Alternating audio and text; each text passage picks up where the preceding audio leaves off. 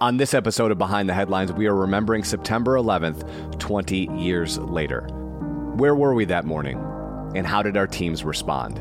Joining us on this special episode, Leanne Smith, Lynn Moore, and Tanda Gmiter. And so let's get into the episode. As we remember 20 years ago to September 11th, joining us today, Leanne, Lynn, and Tanda, as well as my co host, as always, Vice President of Content for MLive, John Hiner. John, how are you today?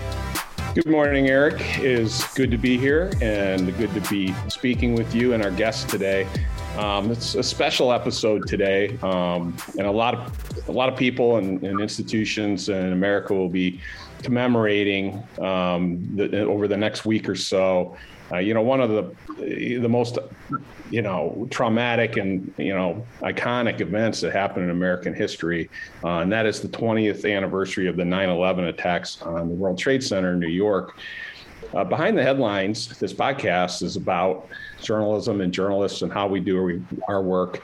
Um, you know, the, what goes on behind the scenes, what goes on in our newsrooms, and, and the way we go about our jobs to, to bring a news and journalism to our customers and readers. And, you know, in, in the course of my career, there's a handful of, of events that just stick out as, as the, you know, kind of inflection points to journalism and almost transcend what we do day to day uh, in, in storytelling because of the magnitude and for me personally, the, the ones, and, and, for every one of these events, I was in a newsroom, but the Challenger explosion um, mm-hmm. in, I think, 1985, Oklahoma City bombing, Columbine shootings, um, and of course, the, the World Trade Center attacks on 9 11 2001 for today, we have some special guests um, who, from MLive, but really to, to, to capture the context of this, um, they 20 years ago they were working for a newspaper as a part of a group of papers in Michigan called Booth Newspapers,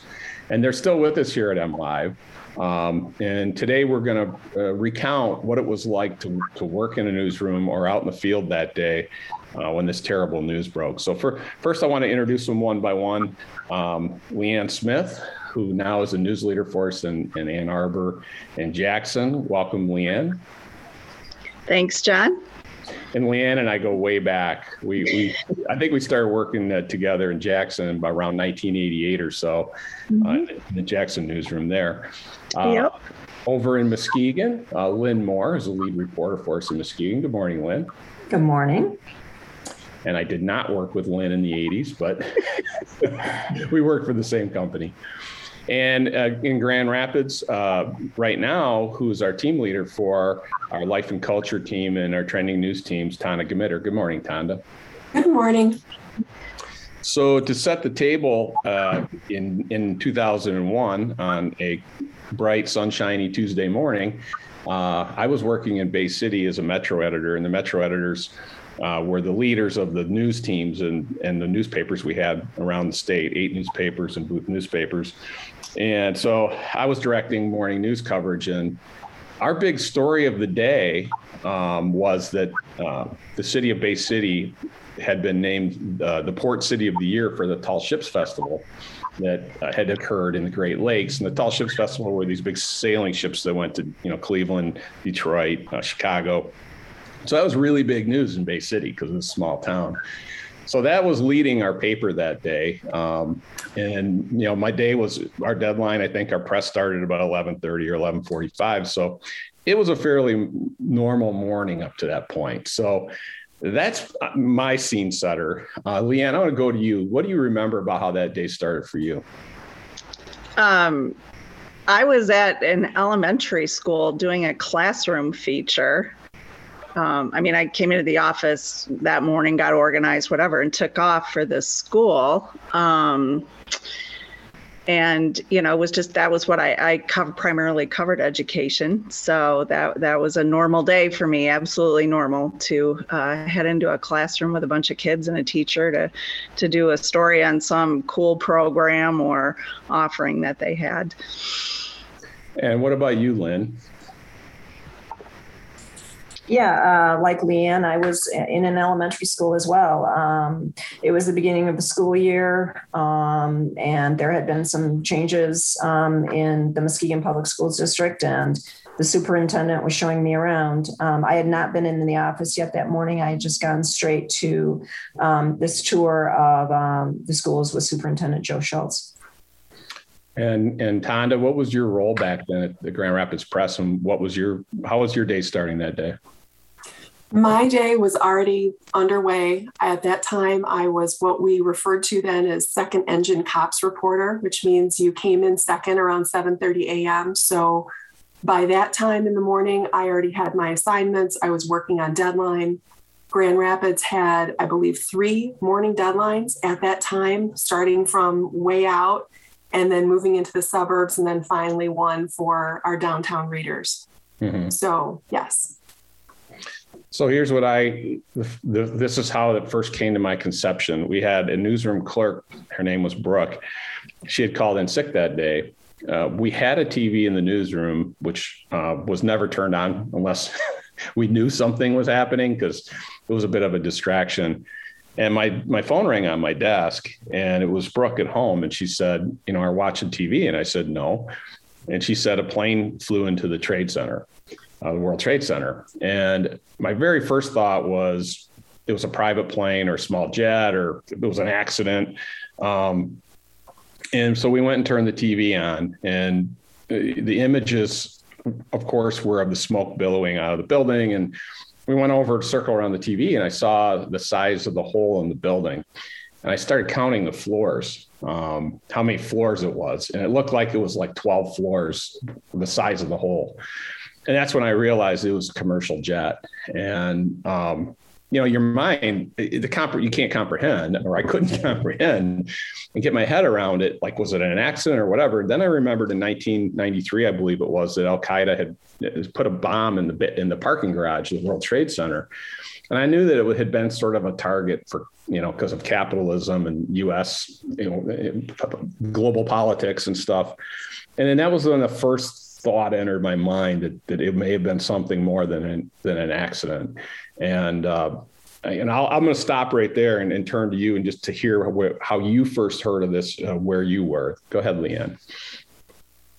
Um, well, like I said, I was in this classroom um, at this elementary school, and somebody from the office came in, and because the principal and maybe even the superintendent was there with me, and um, said, you know, whispered in their ear, you probably should come to the office. And so we went to the office and they had a TV there. Um, and like you looking at it, it, and seeing this and trying to comprehend what had happened again we thought it was at that time just a freak crash that a plane taking off from one of the airports in new york had you know had problems or whatever and and flew into the building but it was just it was an unbelievable sight. I remember everyone just standing there stone quiet watching this and just trying to to wrap their heads around what we were seeing and and what was happening. Lynn, you were in a school as well. Did you have a similar experience for how the word got out um, yeah, in in this school, uh, they did have TVs in the classrooms. Um, so they had a TV on. Uh, I remember we walked into a room and the TV was on, and they were showing footage um, of what we thought was this accident at the time. Um, it was pretty horrifying, and I honestly I was kind of surprised that they had the TV on for the children. Um, they were viewing it, but like I said at that time, like Leanne said um, you know, nobody really realized it, it, the extent of it, that it was a terrorist attack, thought it was just a, just an accident. So, um, yeah, at that point, um, you know, that's how we first learned about the first plane going in. Um, it, it, it, didn't sink in uh, until later in our tour uh, what was actually happening. Mm-hmm. I'm assuming you were doing routine police uh, write ups do you remember the first exclamation of this in the newsroom in Grand Rapids or how, how the word got out? Yeah, I was sitting at my desk writing on deadline and uh, my desk in back of my desk was a large overhead TV that was tuned into the Today Show. So the image that everybody remembers the first plane hitting, the second plane hitting, after the first plane hit, people who normally would just be walking by my desk to go get coffee, go talk to the editor, were stopping. soon there was a very small group of people glued to the TV behind my chair. So I stopped writing, turned around, looked at what was happening. By the time the second plane hit, there were lots of exclamations in the newsroom when everybody realized this was not an accident. And that's what the TV announcers were starting to say. And then we had to come up with a plan. That's a good segue um, to a guy who's a Metro editor. My job was, you know, to look like I was on top of the news and was deploying my resources properly to cover stories. And it's one thing to have a you know a double fatal accident in town, and you send you know photographer and a reporter out. So and then and I'll get to deadline in a minute, but my in, instinct is I got to be on top of this. I need to, for the sake of our readers, figure out what's happening and get that in the paper and tell them what's happening and and, and the magnitude of this exceeded my ability to to deploy resources because it felt like I wanted to put everybody out there on some aspect of this and figure it out. But uh, it, as you said, we were watching the TV when the second plane flew in. Everyone thought it was a replay of the first plane flying, and like they were showing a, a replay of it. And the instant that both buildings had been hit, uh, all of a sudden it was chaos. And of course, the wires, the you know, the Associated Press were starting to send dispatches, and it was the unknown. Um, and by the time the Pentagon hit, got hit, it felt like everything, the Sears Tower, the you know, um, the Trans America Building in San Francisco, like everything was going to be under attack. And there was this profound sense of um, insecurity and I don't want to say it was chaos in the newsroom. It was more like trying to figure it out and I remember, and this is this is not to discredit anybody, um, you know, or second guess anybody, because there was just it was just crazy how quickly this was hitting us all. But our front page was going to be two thirds of the front page was going to be this tall ship story, and we had a big picture of the tall ships, and it was really big news. And at the time, the editor was like, "Well, no, don't tear the front page apart." You know, we'll just strip it across the top that, you know, the trade centers got hit and that that didn't seem sufficient you know? And I was so I was arguing let's just let's wait. Let's get as much information as we can.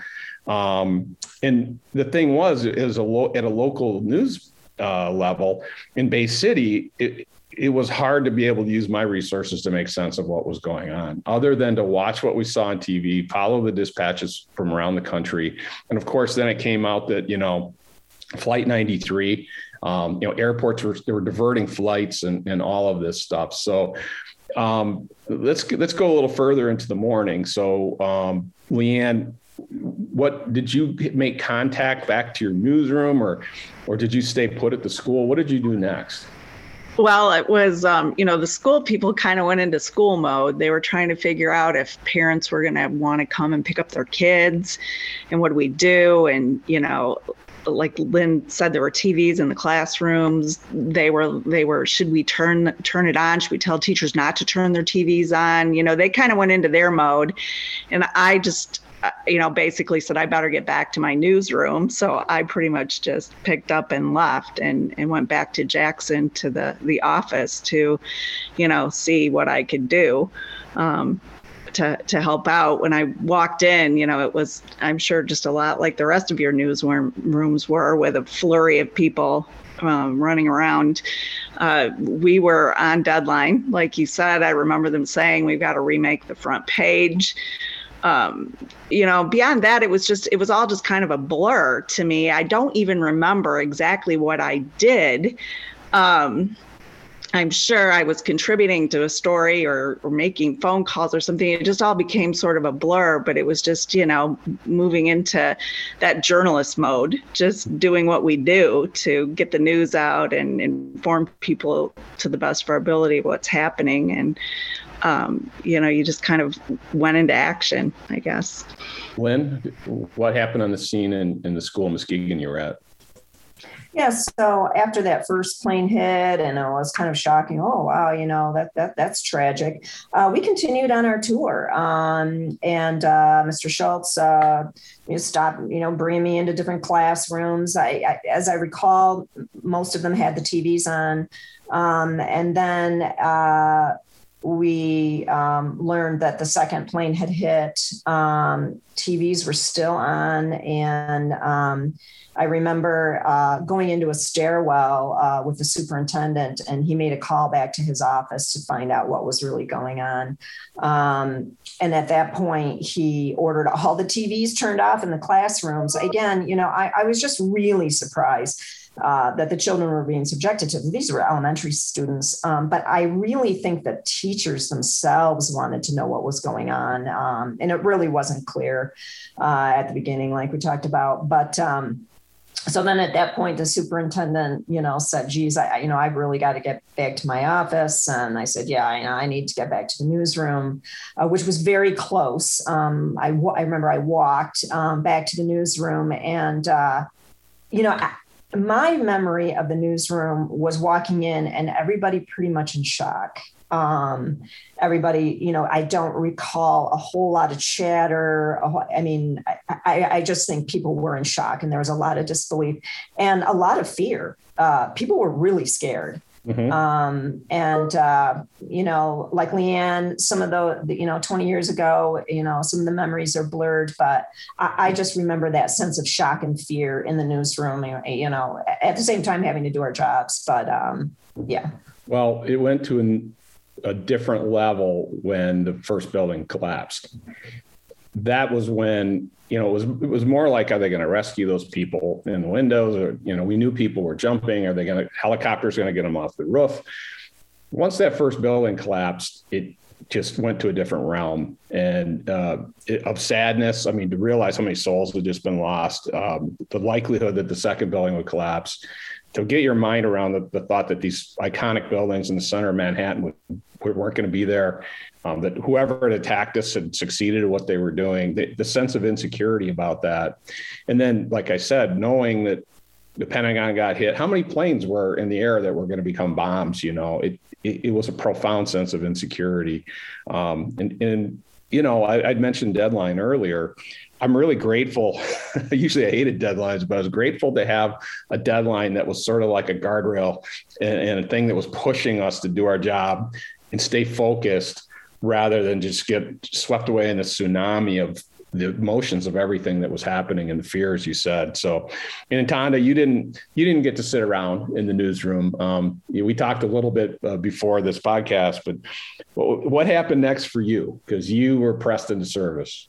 That's correct. Yes.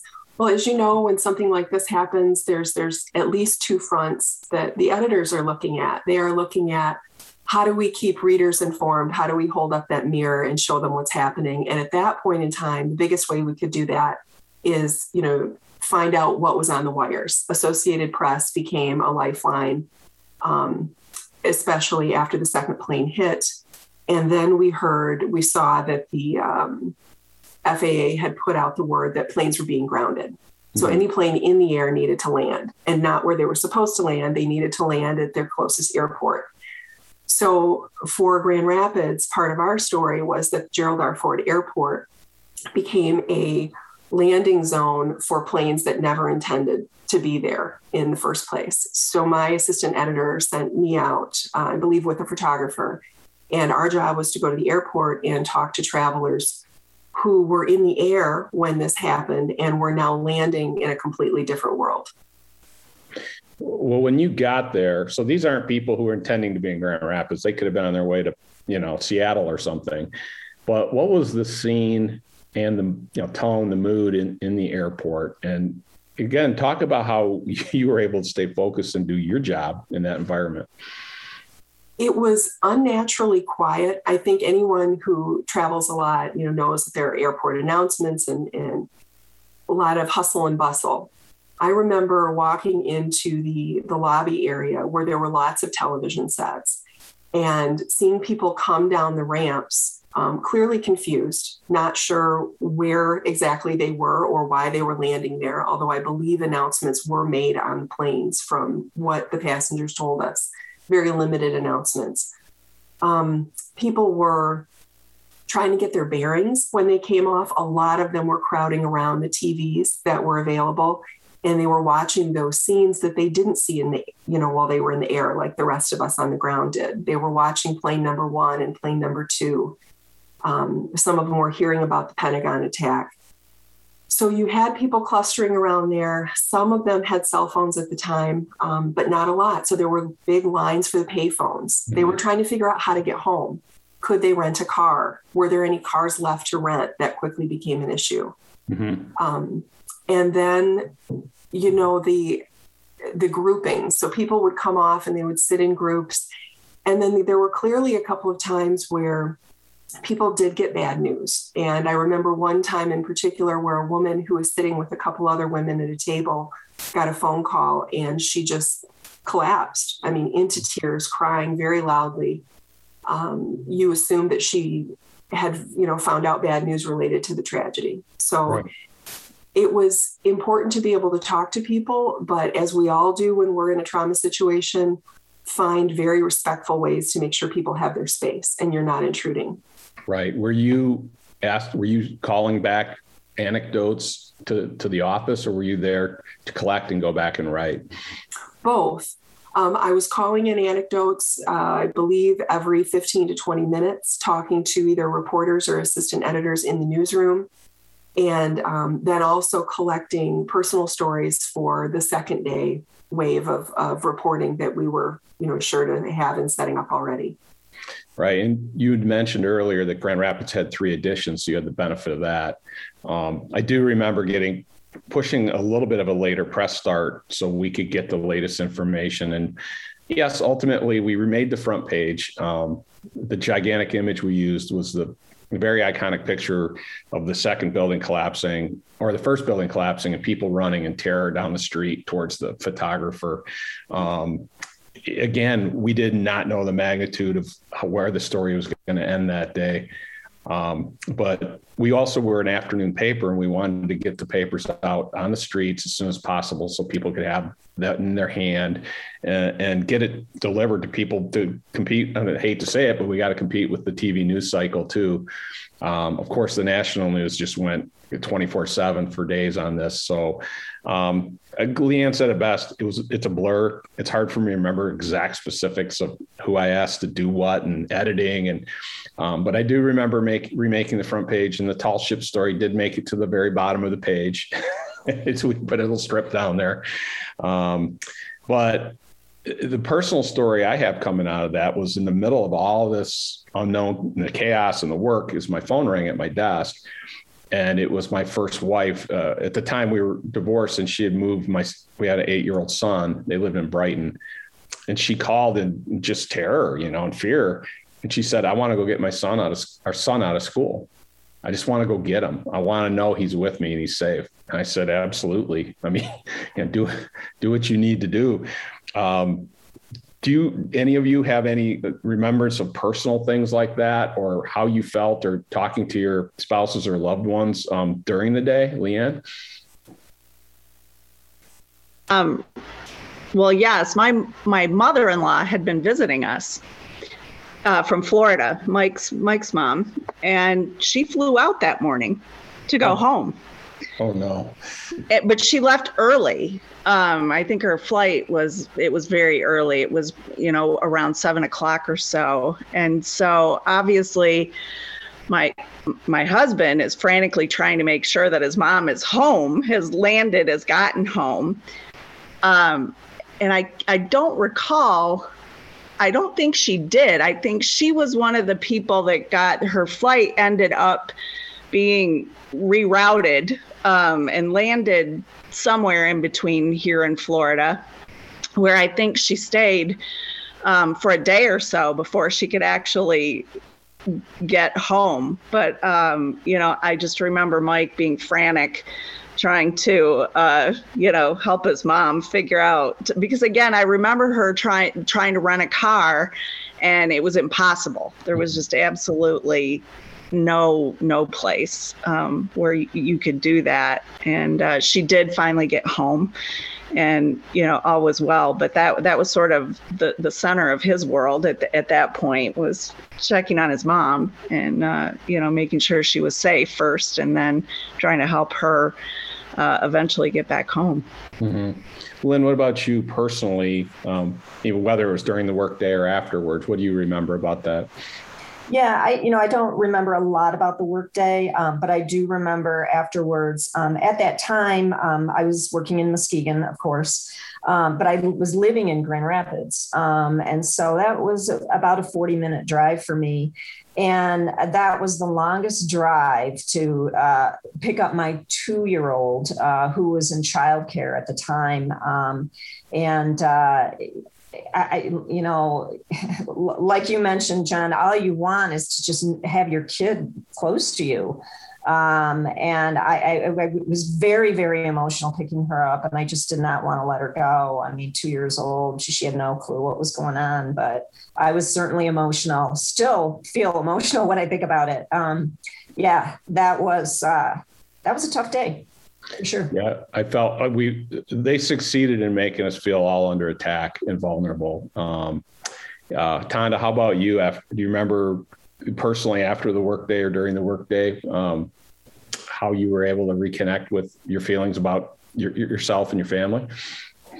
I remember driving to the airport to report on the planes that were being grounded and talking with family members because I had a sister in law at the time living in Boston who was flying to New York for work that day. So we were trying to figure out what flight she was on and if it matched any of the flight numbers we were hearing that were starting to come out on the news. And then a second relative worked downtown New York City. And when the towers collapsed, we were concerned that she was able to get out of the city and get home because public transportation was such a mess, understandably. And um, she likes to tell the story that she was one of those people that we all saw that day walking in those huge lines, just walking home mm-hmm. among hundreds of people crossing bridges. I think she stopped and um, bought an, a new pair of tennis shoes because she had worn dress shoes to work and there was no way she could walk miles home mm-hmm. in dress shoes. So she stopped and got a pair of tennis shoes and joined the big horde walking home. Yeah, I recall. I mean, it was a long work day. I can't tell you when I got home. Um, I was married, remarried at that point. Uh, my daughter was still in the womb, so great, gratefully, we didn't have to do any ex- explanation, but we had to with my eight-year-old son to talk about, try to put it in perspective for him that it didn't make him scared, senseless for the rest of his life, but we were scared. Um, you know, it's difficult, and so even though my daughter didn't witness it, she grew up in a world that's been completely affected um, that was a turning point for American culture, how we view ourselves, the, the world views us, um, our sense of security, the fact that I mean we could start cataloging all the ways our lives changed that day, from the TSA to you know uh, uh, just our feelings about ourselves as a country. So um, it's interesting, as I said at the outset, as journalists, our job is to uh, report, explain, give context. Um, this is one that almost the historians and psychologists and sociologists uh, would probably do a better job than the journalists. Our job was to get the news out to people that day. Um, in, in, the aftermath, Leanne, do you remember what was the, the, the, weeks following that? I remember the kind of news we were doing to try to make it local. We were finding people with connections to um, the trade center companies that people had been lost, um, the stories of travelers trying to get home. Do you remember anything specific out of Jackson?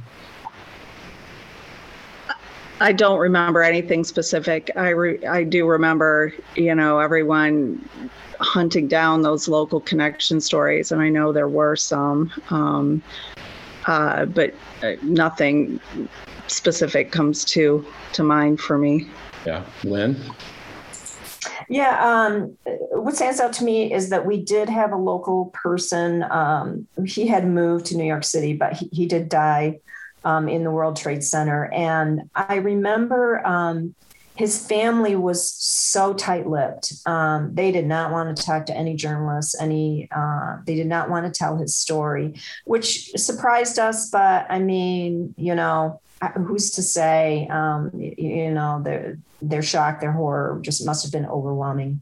Mm-hmm. Um, but I, yeah, I do remember we had that local connection. I don't think we ever really wrote much about him. Um, we knew he was a victim, but but it kind of ended there. Right. Tanda? There were, um, from what I recall, a handful of local connections in the Grand Rapids area. And I really remember the reporters that I work with. I remember feeling very proud of them because when they contacted family members, um, they were really able to put together stories that shared the life of a person, not just that they were a victim or part of this tragedy, but who they were, what they loved, you know, what their life was about. And I think that was really important for readers because it gave them a sense of community, but it also showed them in great detail what we lost that day. Yeah, thanks for pointing that out because not just in national tragedies, but everyday tragedies that happen in our communities. That's what we strive to do is is to talk about the lives that were and what their contributions were and how they should be remembered. And just to do this though on a national the scope that we were doing it. And then one another thing I remember too was was just the national pride, the patriotism. We were all watching them dig the rubble out, and the hope that they could find survivors, and and then just the role of firefighters, first responders. I remember writing stories about uh, people volunteering to go. You know, whole units of firefighters going to New York to help, and obviously, we didn't know the long-term health effects of that. We didn't know, but uh, the national response was something um, the, the sense of unity that we were in it together, even in our fear and confusion. Uh, I remember that as well. You know, hats off to you all who were there, uh, who were in the newsrooms. Um, it, it, doesn't feel heroic. It feels like we're doing our jobs um, in these circumstances. But um, it also shows that we're human beings and we're trying to navigate our feelings when we when we're covering difficult stories like this as well. So, uh, thank you, Leanne. Thank you, Lynn, and thank you, Tanda, very much for for joining on this special conversation today on on Behind the Headlines. And there they go. A special thanks to Leanne, Lynn, and Tanda for joining us today. As always, if you like what John and I are doing on Behind the Headlines, like, subscribe, and share wherever you get your podcasts. Until next week, he is John Hiner. I am Eric Hultgren, and this is Behind the Headlines.